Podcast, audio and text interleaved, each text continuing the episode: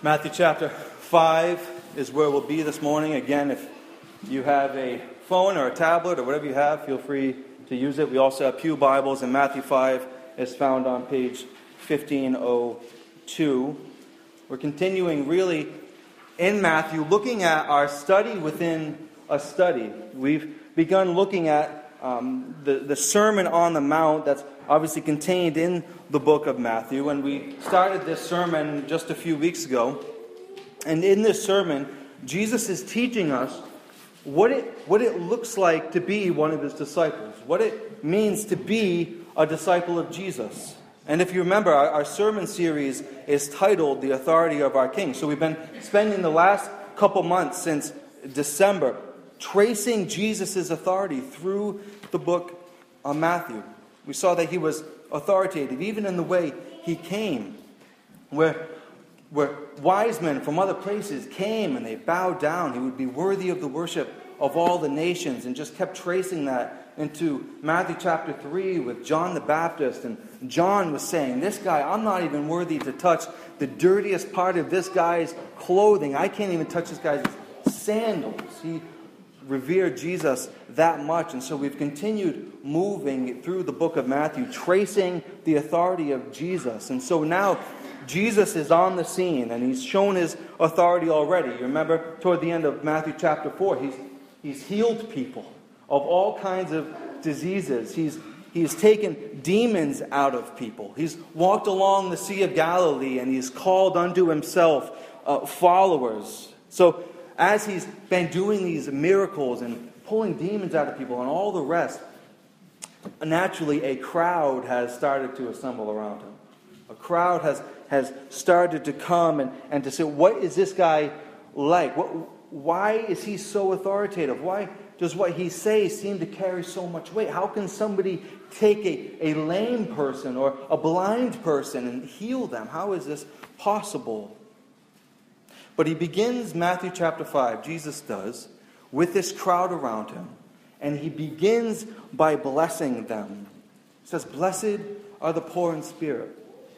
Blessed are the meek. Blessed are those who hunger and thirst after righteousness. Blessed are those who are persecuted. And as his disciples, Jesus explains, or in his beginning of his sermon there, the blessing that is coming from his mouth, we realize that as his disciples, we are in this privileged position of blessing. Then he tells them, as we saw last week, we looked at the fact that we are to be salt and light. Disciples of Jesus are to be a preservative. We're to slow the moral decay of the earth. We're to find places to act as salt and be rubbed into different areas of society and our community in order to slow the moral decay that is all around us. But then we also saw that we're to be light. We're to be a gospel presence in our communities and to show the light of the gospel. But this morning in our passage, Jesus is going to turn a little bit, and he's going to focus in on how his disciples then view the Old Testament. He's going to teach his disciples how to view the Old Testament. And this is an important question for disciples of Jesus. As disciples of Jesus here, and we talked about it a little bit this morning in Sunday school. How are we going to view the Old Testament? Is it relevant to us under the new covenant? We just had the Lord's table, and he says that this is the new covenant in my blood. And all of us here today, if we are trusting in Jesus, we relate to God through this new covenant. So as believers under this new covenant is the Old Testament that had a lot to do with those who were under the old covenant. Does that have anything to do with us? Do any aspects of the law of Moses even apply to us as Christians? Do we have any obligation to live by or to teach certain parts of the law or the Old Testament in general? And if so, what does that look like? But let's go ahead and read Matthew 5, 17 to 20, and hopefully by God's grace receive some answers this morning. Matthew 5, verse 17. Do not think that I have come to abolish the law or the prophets. I have not come to abolish them, but to fulfill them. I tell you the truth, until heaven and earth disappear, not the smallest letter, not the least stroke of a pen will by any means disappear from the law until everything is accomplished. Anyone who breaks one of the least of these commandments and teaches others to do the same will be called least in the kingdom of heaven. But whoever practices and teaches these commands will be called great in the kingdom of heaven. For I tell you that unless your righteousness surpasses that of the Pharisees and the teachers of the law, you will certainly not enter the kingdom of heaven. Let's pray one more time. Lord, we thank you for your word and how it's powerful, how it changes us. We pray by your Spirit this morning that your word will have that effect. Lord, I pray that we'll see these verses afresh, and we'll understand them well. And God, be with me. Help me not to fumble my words or to present your word improperly. Give grace in these ways, we pray. In Christ's name, amen. The United States of America has what is called a constitution. But what comes right before that constitution is called the preamble. We have a preamble to our constitution in this country. So we, the people of the United States of America, in order to form a more perfect union, establish justice, ensure domestic tranquility. This is all fourth grade memory. Ensure domestic tranquility, I didn't just memorize this for the sake of the sermon. Provide for the common defense, promote the general welfare, and secure the blessings of liberty to ourselves and our posterity. Do ordain and establish this Constitution for the United States of America. This is the preamble. And in some ways you could take out all that middle part and you could say, we the people of the United States of America do ordain and establish this Constitution for the United States of America. But all of this functions as an introduction or a preface or an opening to our country's most important document. And in many ways, what we're going to look at this morning is Jesus' preamble of sorts to a portion in his sermon that is having to do with the law of God, which would have been a very foundational document for those who were sitting with Jesus on that day on the hillside. In our own statement of faith that we have here as a church, it lays out, at least in my estimation, what Jesus' understanding of the law is. It says this: we believe that the law of God is the eternal and unchangeable rule of his moral government, that it is holy, just, and good. So this is the framework that I'm working out of as we talk about God's law. The law of God is eternal, it's unchangeable, it's holy, just, and good. But the key word that we need to take out of that sentence and that we're going to be thinking about this morning is the word moral.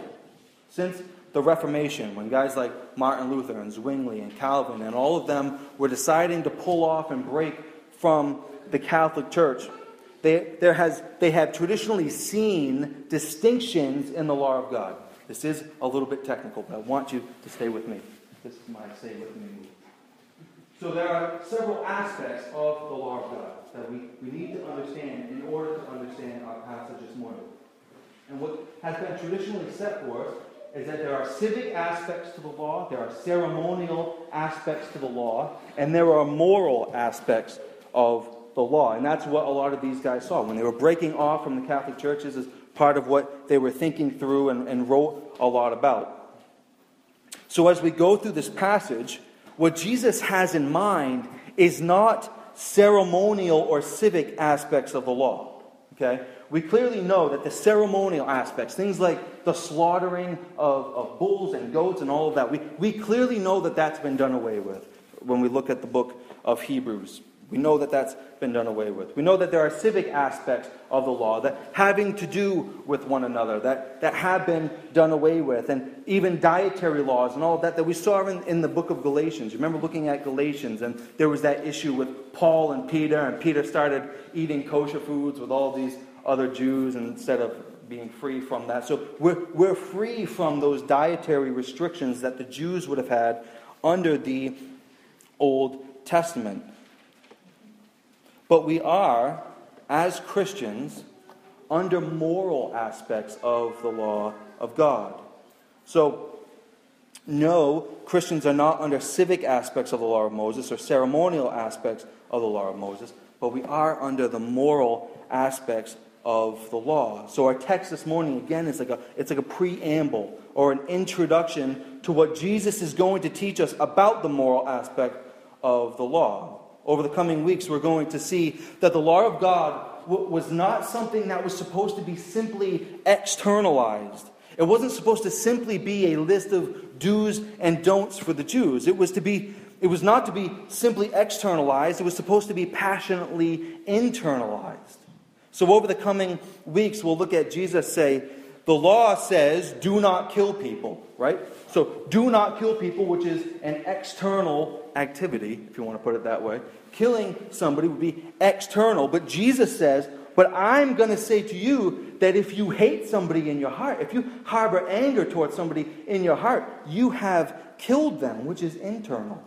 He says, the law says, don't commit adultery, which is the external act. But Jesus says, but I say to you, if you look at a woman with lust, if you look at a man with lust, you have committed adultery in your heart, which is internal.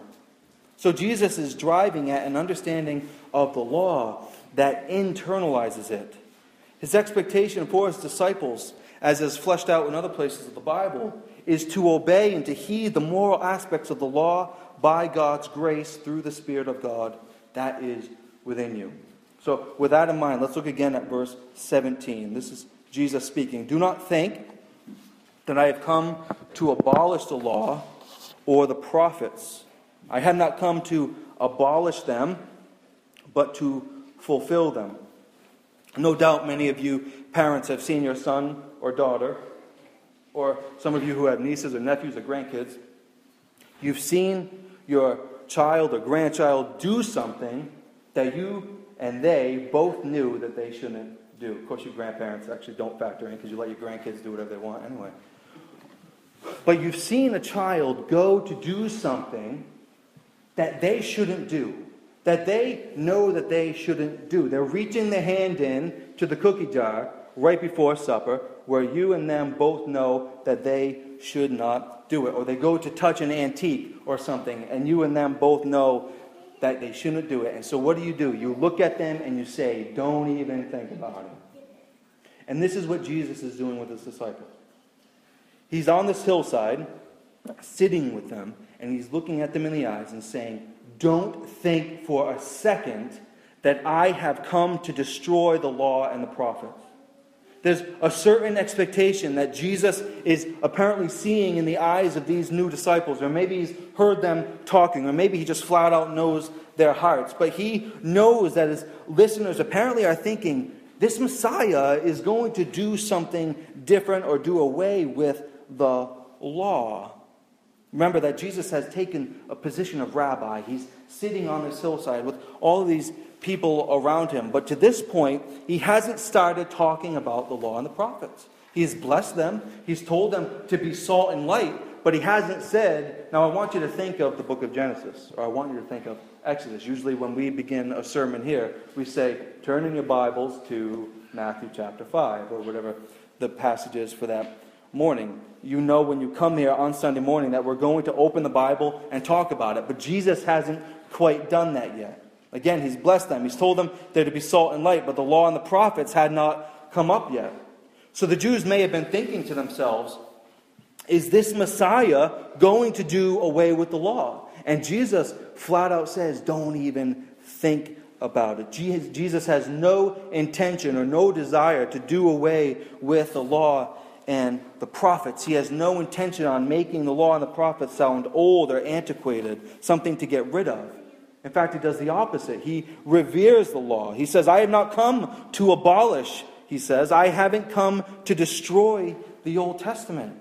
Part of the word here for destroy is the Greek word luo. And if you ask anybody who has studied the Greek language, which is what the New Testament is written in, the word luo is the bane of your study of the Greek language.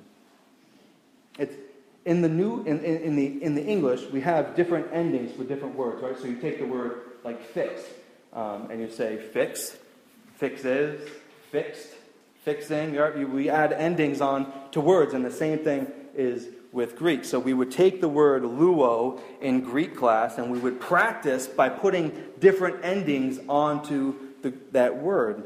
And no matter how much you forget about Greek, which at this point is a lot, no matter how much you forget about Greek, you don't forget that initial adding on to the endings of luo, luo, luis, lue, luamen, luade, lusen. That's not to impress you. That's just rote memory. That's just sitting in my dorm room, flashcard after flashcard. But it's difficult. But it's the bane of our Greek study. It's tough. But this word luo means either to destroy or to abolish, or it means to loosen something. It could mean to destroy something like a building. We're going to luo this building. Or it could mean we're going to luo our shoe. We're going to loosen up our shoe a little bit. And both meanings can apply here. Jesus has no intention of destroying or abolishing the law and the prophets. He has no intention of loosening it and getting rid of it somehow.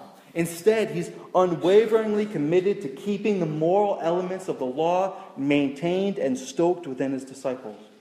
So he says that he has no interest of being rid of the Old Testament. Instead, Jesus is proclaiming himself as the one who has actually come to fulfill the Old Testament. The great preacher of the 19th century, Charles Spurgeon, said this: "He is himself the fulfillment and substance of the types and prophecies and commands of the law." Jesus is the fulfillment of the Old Testament. All the types and shadows of the Old Testament, the sacrificial system and all that went with it, all those prophecies, all of it finds its fulfillment in Jesus. But Jesus' fulfillment of the law and the prophets isn't just in the context of fulfilling certain prophecies. And that's usually how we look at this. We usually think, oh yeah, of course, Jesus is the fulfillment of things from the Old Testament. We think of different prophecies having to do with him being like a lamb led to a slaughter. Say, oh, okay, yeah, Jesus is the fulfillment of that. Or he's going to be born in Bethlehem. Oh yeah, Jesus is going to be the fulfillment of that. And that's all true. But it's more than that. Jesus is the complete embodiment and fulfillment of the entire Old Testament. All of its parts, all of its pieces. He is the goal of it. He is the entire point of it. He is the fulfillment of it. He says as much in Luke chapter 24. Do you remember when Jesus was on the road to Emmaus, and it was after his death and resurrection, and he's walking on the road to Emmaus, and he comes up with two other guys, and he begins having a conversation with them. And in that conversation, he says that he is the point of the Old Testament, the law and the prophets. He said later in the chapter, in chapter 24, he says, "Everything must be fulfilled that is written about me in the law of Moses, the prophets, and the Psalms." Then he opened their minds so that they could understand the Scriptures. So Jesus himself, in Luke 24 even, he says that he is the one to fulfill all that is written in the Old Testament. So hear this. A biblical understanding of the Old Testament Scriptures can only come when you realize that Jesus is its centerpiece, that Jesus is the point of it, that Jesus is the fulfillment of it. This is the only way that we'll truly get and understand the Old Testament. When you realize that Jesus is the complete key to understanding it. So he's the key to understanding it, but he's also the key to fulfilling it.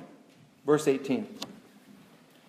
"I tell you the truth, until heaven and earth disappear, not the smallest letter, not the least stroke of the pen will by any means disappear from the law until everything is accomplished." I think it's funny. You look at the first 5 words of verse 18. Jesus says, "I tell you the truth."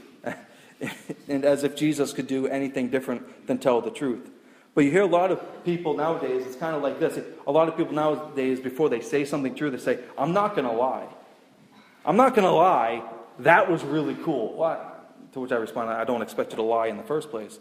But that's kind of how Jesus begins this verse. He assures them of the fact that he's telling them the truth. He says, until heaven and earth disappear, the law will stand until everything is accomplished. But Jesus is saying that until then, until heaven and earth pass away, every stroke of the pen and every dot is going to be accomplished from the law. Nothing is going to disappear from the law until the end. Not one stroke of the pen, not one dot. We have this expression in English. When we say something is completed, we say, oh, we've crossed all of our T's and we've dotted all of our I's. And that's when we know that something is officially finished. But do you hear the power in Jesus' statement here? The confidence that Jesus has about what he's saying, the authority in his words. The understanding that Jesus must have had about the way in which certain events, and about even the end, and the way all of that is going to play out. He knew it all. Again, if you're one of those disciples sitting there on the hill listening to him, or even for us listening to this passage now, the things that Jesus knows about and teaches about are staggering, especially when you couple it with the way that he teaches with such authority.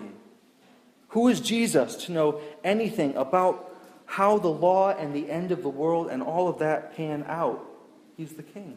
He's the one with the authority. He knows how things are going to pan. Look at verse 19. Anyone who breaks one of the least of these commandments and teaches others to do the same will be called least in the kingdom of heaven.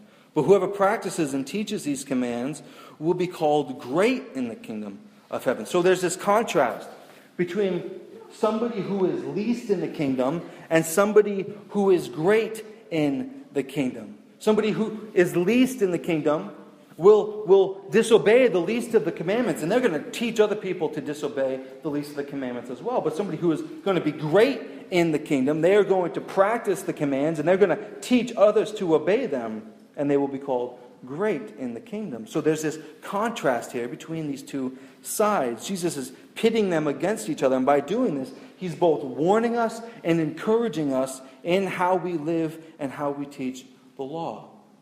But one of the things I want you to notice is that both groups, whether they're least in the kingdom or great in the kingdom, they are still both in the kingdom. And I find this to be incredibly gracious of God.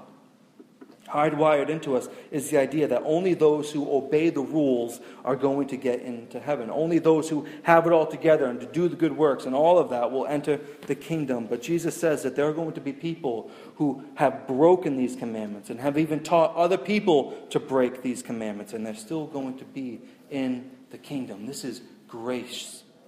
But this doesn't give us a license to be a lawbreaker. This doesn't mean that we can break the least of the commandments, because God is gracious. Remember what Paul says in Romans chapter 6. He says, shall we continue in sin that grace may abound? No, of course. God forbid not. But what this does show is that personal perfection isn't what is going to get us into heaven. It isn't going to get us into the kingdom. We don't trust in our own righteousness or our own good works to get us into heaven. We trust in the righteousness and the works of Jesus. But we need to keep in mind the warning here. If you do disobey the least of the commandments, and you teach other people to disobey the least of the commandments, you will be called least in the kingdom. But also keep in mind the encouragement that if you do obey and you teach others to as well, and you practice them, you will be called great in God's kingdom. But look what he says in verse 20 as he begins to wrap this preamble up. Verse 20. For I tell you that unless your righteousness surpasses that of the Pharisees and the teachers of the law, you will certainly not enter the kingdom of heaven. So wait a second. Jesus just said in verse 19, that those who disregard the least of the commandments and teach others to do the same, and those who actually revere the law and practice the law, will be in the kingdom. But both, so they'll both be there. But then in verse 20, he says that our righteousness has to surpass that of the Jewish religious elite in order to enter the kingdom. So what does he mean? Huh? It sounds contrary. The Pharisees and the teachers of the law were really the big guys in town. These were the guys that were considered righteous. These guys were the ones who were considered spiritual. They were the ones who were considered close to God. They obeyed the law of God to a T as well as they could, but then they added more laws on top of God's law and then obeyed those as well. They looked incredibly righteous and spiritual in the eyes of those who would have been sitting around Jesus on this day. One author said, the teachers were considered the best expounders of Scripture, and the Pharisees as the most illustrious patterns of holiness. It was a proverb among them, the Pharisees and the teachers, that if but two men were to enter the kingdom of heaven, one would be a scribe and one would be a Pharisee. One would be a teacher of the law and one would be a doer of the law. But Jesus says that if you want to get into heaven, you need to be even more righteous than these guys. And by saying this, he's effectively condemning the Pharisees and the scribes. He's condemning those teachers and Pharisees and saying that they will not enter into the kingdom because their righteousness needs to be higher than even what it already is. But that's daunting. That's a cliff that we can't jump off of. We cannot do that in and of ourselves. But the key to understanding this is that Jesus' disciples are different in how they approach the law. We don't approach the law like a Pharisee. We don't add our own laws to that law. The Pharisees and the scribes approached the law all wrong. When the teachers of the law would teach it, they would externalize it. When the Pharisees lived according to law, it was all about externals. So their righteousness was really a fraud because it was all on the outside. Their interpretation of the law was in order to make them clean up good on the outside, to make them look spiritual in the eyes of other people, to be show-offs. But for disciples of Jesus, the law of God would not be an external facade. It would be an internal reality. Hundreds of years before Jesus came on the scene, the prophet Jeremiah said that God's people would come under what would be called the new covenant that we mentioned earlier. And he says that those who are under the new covenant, which is us here today, we would have the law written on our hearts. The heart of a disciple has the law of God written on it. The Pharisees and the teachers of the law would have been against outward adultery. They would have been against lustful thoughts. Or they would have been against that outward adultery. They would have been against the murder of somebody. But they wouldn't have been against the anger that they harbored in their heart. They wouldn't have been against the lust that was in their minds. And this is what Jesus is driving at. The only way that Jesus' disciples can have a righteousness that exceeds that of the teachers of the law and the Pharisees is to have the law of God written on their heart. To have the law of God internalized, not simply externalized. So we learn about the proper righteousness that disciples of Christ have, not by destroying it, not by abolishing or getting rid of the law from our Bibles, but by diving into it and applying it rightly with the perspective of Jesus. What Jesus calls in Matthew 23, the weightier matters of the law, that we exhibit justice and mercy and faithfulness. This is the difference. This is the difference between living under the old covenant and the new covenant. Everyone under the new covenant as a disciple of Jesus has the law of God internalized and seeks to flesh it out in their daily lives. One commentator said, the difference in the new covenant is not a new and different ethical standard, but Christ's completed work and his sending the Holy Spirit to empower and to enable believers to more faithfully obey God's law. As Jesus continues to teach us in this chapter, the main problem he has is with the Pharisees and the teachers of the law, the religious the elite of that day, who have completely externalized the law. They've made it all about the outside, how you look in front of people, instead of internalizing the law and realizing it's about being right before him. But I want to close with this. Be very sure that you are not simply externalizing your Christianity. I've said it several times before, but the kind of Christianity that I grew up in was very rule-based. It was very law-based. It was all about looking the right way and saying the right things. It was incredibly focused on the externals. But for Jesus, it's an internal reality. If I can ask it this way, what makes you feel spiritual? What makes you feel godly or close to God? Is it an entrance into this building with a few crosses around? What makes you feel godly? There may be some here today who have not trusted in Christ, where all of it does feel very outside and fringe, and it's not an internal reality, and you just try to work hard and pull yourself up by your own bootstraps and do what you think might be the right thing, but you're not quite sure. Or come into this building because, okay, well, if I want to be a Christian, then I got to walk into that building. But the point is an internal realization. Jesus is after disciples who had that internal realization that the law of God is written on our hearts. That is the goal, the internalization of God's moral law. Let's pray.